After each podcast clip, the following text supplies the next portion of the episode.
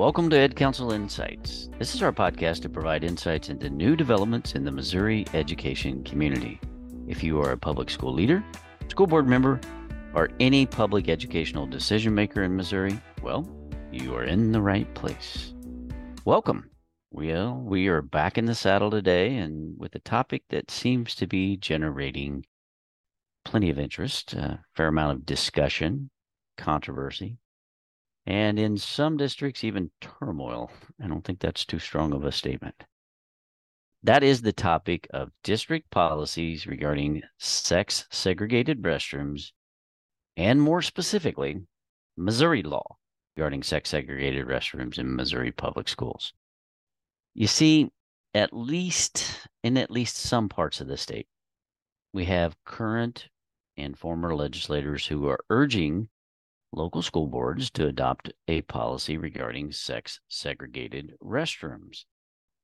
To me, it is a bit uh, frustrating that although some members of the General Assembly have refused to revisit what I would consider to be flawed legislation or to propose new legislation that answers some of these questions for all of us, they want to compel local school boards to take steps that they themselves are or have not been willing to take.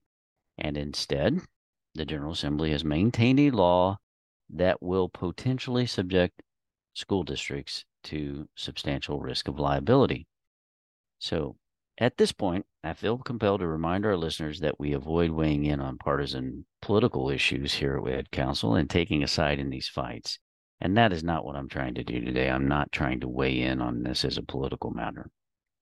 It's simply not our role to put our thumb on the scales of what we think a political decision should be, or even really a policy decision. Rather, that's a decision that must be made by the people who are elected to make such decisions, and we are careful just not to step into that role. And in this podcast, I am not advocating for a particular political result. What I am suggesting is that we need clarity in state law before we can act, one way or the other, as a political subdivision of the state. So let's talk about the law. And in doing so, I want to focus today on Missouri law specifically. We can talk about how federal law plays into this, but uh, that will be a conversation that we reserve for yet another day. One step at a time. And our current location on the legal landscape at the Missouri state level is an interesting if not foggy one. And I think one of the reasons it is not clear is because of a profound, or what I would consider to be a profound, oversight by the Missouri's General Assembly. If the General Assembly would simply revisit the Missouri Human Rights Act, districts would have much greater clarity to act, at least under Missouri law. And here is the critical point. I am not just referring to the fact that our General Assembly hasn't weighed in directly on this issue. I am saying the law as currently written is fundamentally flawed. You see, under Missouri law, as it is currently written, it is expressly prohibited to segregate in the provision of public accommodations on the basis of sex. I'll say that again. Under Missouri law as currently written, it is expressly prohibited to segregate in the provision of public accommodations on the basis of sex. All right, more on that in a minute, but let's talk about where we are in terms of school litigation in Missouri, and then we'll come back to that statutory issue. First, we have, of course, pending litigation against several school districts who have restricted student access to school restrooms based upon biological sex. We have one of those cases in which the Missouri Supreme Court has indicated that a student can state a viable claim of sex discrimination because they were denied access to the restroom assigned for individuals of the gender with which they identify. We also have recent legislation that restricts the eligibility of transgender student athletes, and in that context, defines biological sex. So the General Assembly has acted, just not on the statute that really is going to address this restroom issue. In light of all of this, it kind of begs the question of why the Missouri General Assembly hasn't simply addressed this issue directly. And it prompted me to take a closer look at the language in the statute that we do have on the books currently. Claims that are typically made against Missouri public school districts by transgender students regarding the access to restrooms, at least under Missouri law, falls under the Missouri Human Rights Act, our anti discrimination, anti harassment, anti retaliation statute. But more specifically, the provision of the Missouri Human Rights Act that prohibits discrimination in public accommodations. Uh, the Missouri Human Rights Act would indicate that you cannot discriminate or segregate on the basis of a protected classification. So I want to kind of just relate to you exactly what the statute says because it becomes critical.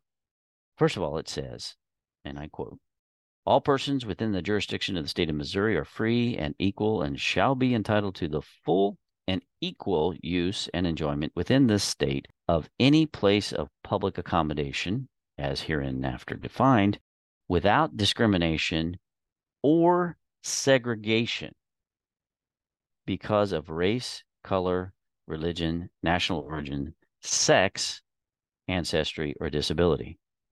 I'll continue. Next paragraph, and this is in 213.065 for anybody that wants to kind of take a look at it.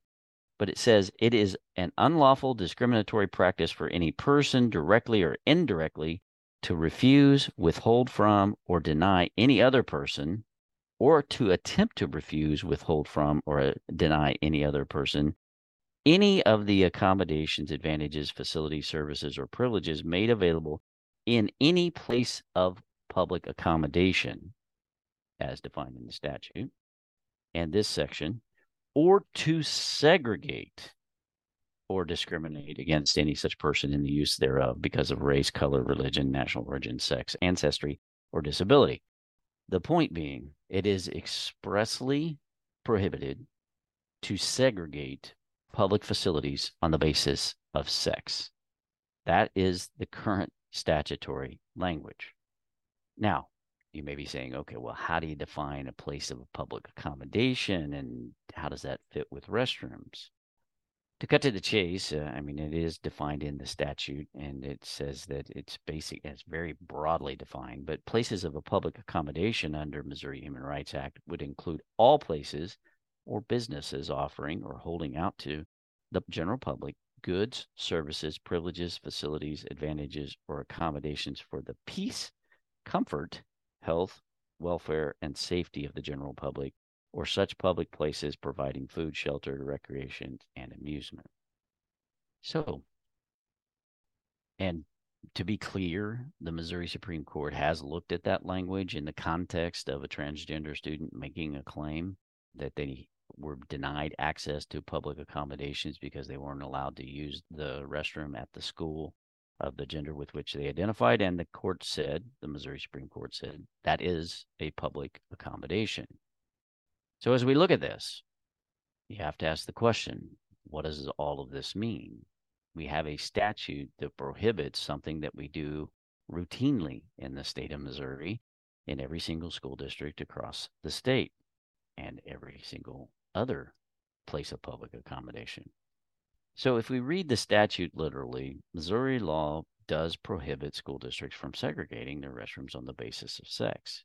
And if we read that literally, Missouri law considers it unlawful discrimination to segregate any facilities on the basis of sex. And if read literally, a school district could not keep a male student from accessing a female restroom or a female from accessing a male restroom. One could even argue that the law is clear on this point and that we cannot segregate on the basis of sex. Nevertheless, as we all know, this is not how the language of the statute is commonly viewed. After all, places of public accommodation in Missouri consistently and routinely segregate individuals on the basis of sex, at least with respect to restroom usage. And so, as we look at all of this, and we have this push from members of the General Assembly or former or current, and others who are saying that school districts need to adopt a policy that addresses this issue, I asked the question, you know, why is it that the political subdivisions of the state, the school boards, should be the ones to do so when it's a statewide matter? It's clearly an issue uh, that is a matter of public concern to the state as a whole. And yet we have a law on the books that doesn't seem to reflect what uh, we commonly view as being appropriate. And again, I'm not suggesting that the law should be one way or the other, but it should be clear and it should be something that is settled by our General Assembly. I said all that simply to get to this. The law for Missouri public school districts with respect to sex segregated restrooms for transgender students is yet unclear. The statute on the books currently must be amended, in my opinion, to at least address the issue of sex segregated restrooms generally. In doing so, the General Assembly has the opportunity, and it should, give schools and others clarity as to how this issue will be handled throughout the state of Missouri. The notion by some that school districts must enact policies addressing this issue in the short term is just simply misplaced. This is an issue in which oversight and perhaps failure to act by the General Assembly puts school districts in a situation where they cannot make a policy decision without subjecting themselves to substantial legal risk. When it comes to this issue, from a legal perspective, our best advice is that school districts are better off waiting until the law is better settled and the General Assembly acts. At this point, it's unknowable what the law will be a few years from now as to whether it's unlawful discrimination to exclude a student from a restroom based upon their gender identity. So, with that said, that is the reason why we have taken the approach we have, and that is you're better off as a school district not adopting a policy directly addressing this issue, but instead dealing with it on a one on one individual basis. And if our state General Assembly will act, which I believe it really should, given the language that's currently on the books, it will certainly help school districts and school boards effectively govern what they need to do in their schools. I just want to thank you for taking the time today to listen to EdCounsel Insights. We hope that you'll follow and share our podcast on social media and subscribe to hear upcoming episodes on current legal topics and issues related to school law. You can follow us on X, formerly Twitter, Meta, formerly Facebook, and LinkedIn if it's what that's called. Or you can check us out on our website. Just Google EdCounsel, E D C O U N S E L, all one word, and you'll find us there. Glad we could be together and thanks for listening to this edition of EdCounsel